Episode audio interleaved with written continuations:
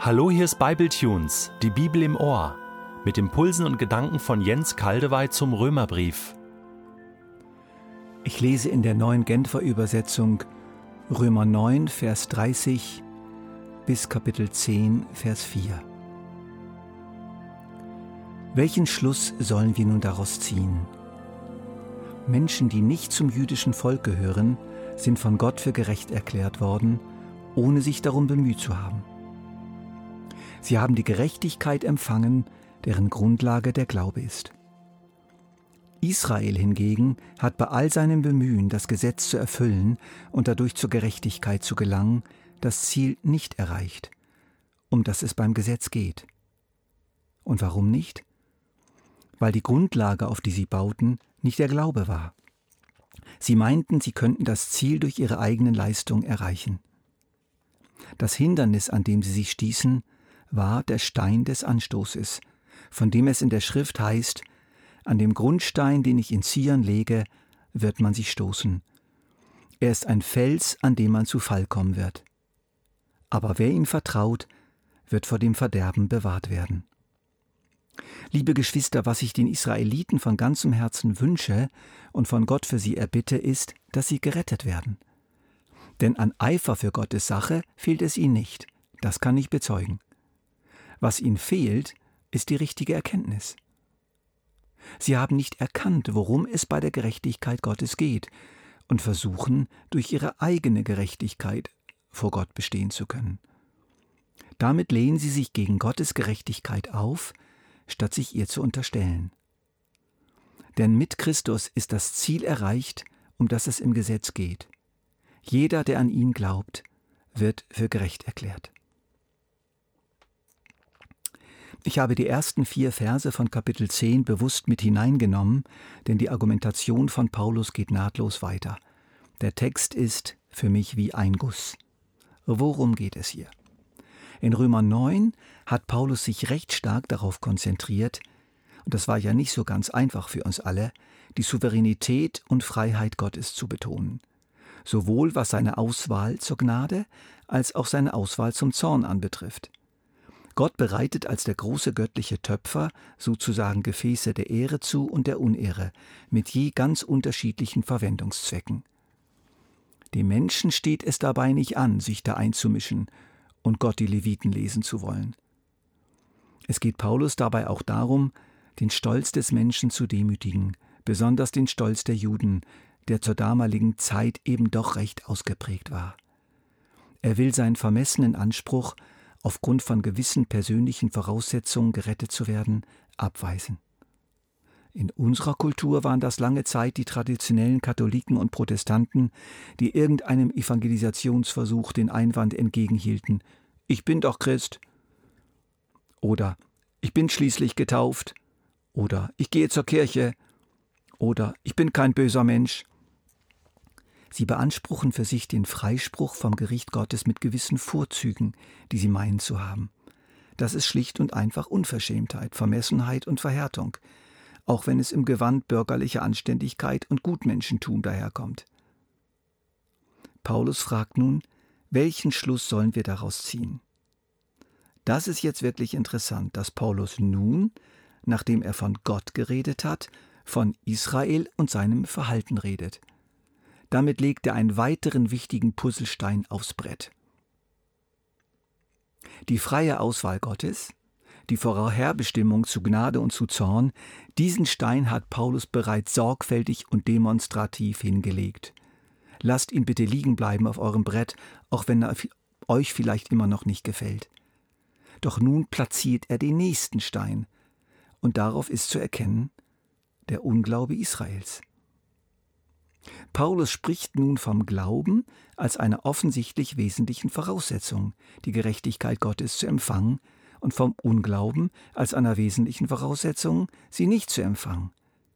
Und er spricht so davon, dass man den Eindruck erhalten muss, dieser Glaube ist irgendwie eine Antwort, die der Mensch tatsächlich in Freiheit geben kann.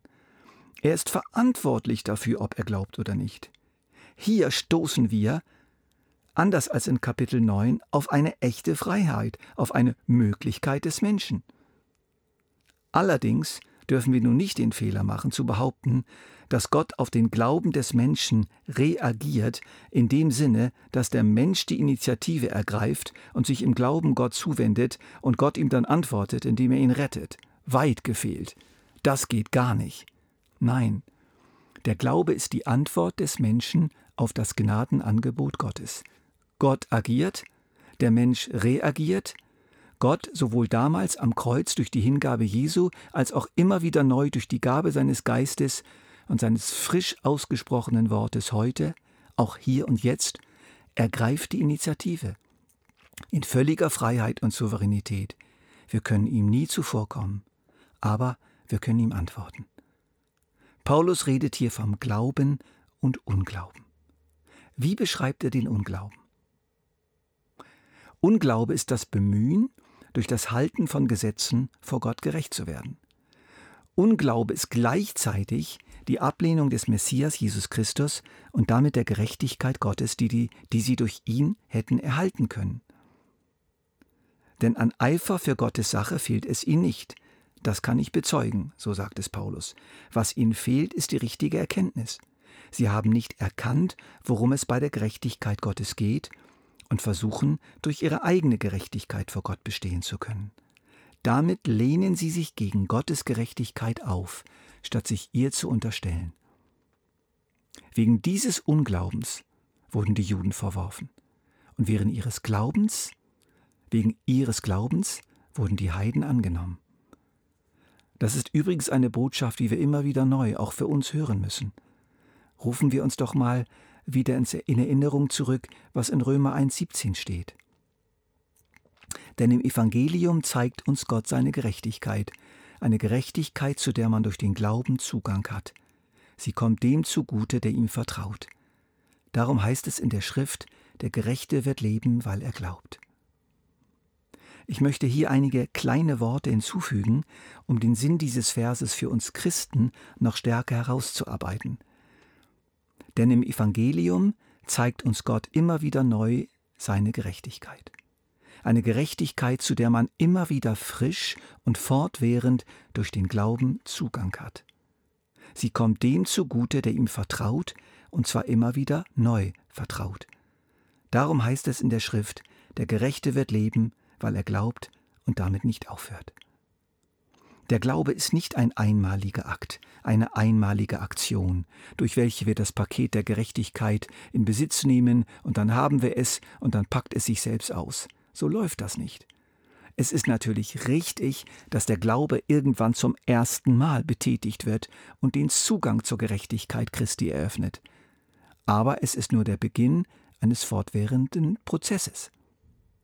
Wir glauben fortwährend und empfangen fortwährend. Hoffentlich.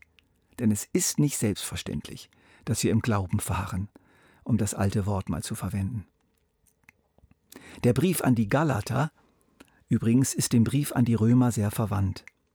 Er wurde praktisch zur gleichen Zeit versandt und thematisiert ebenfalls die Beziehung zwischen Gesetz und Gnade. Da gab es eine Gruppe wohlmeinender jüdischer Christen in den galatischen Gemeinden, die waren da aufgetaucht und hatten behauptet, dass man gewisse jüdische Gesetze halten muss, um gerettet zu werden. Paulus läuft in seinem Brief dagegen Sturm und ruft ihnen zu, Seid ihr so unverständig? Nachdem ihr im Geist angefangen habt, wollt ihr jetzt im Fleisch vollenden?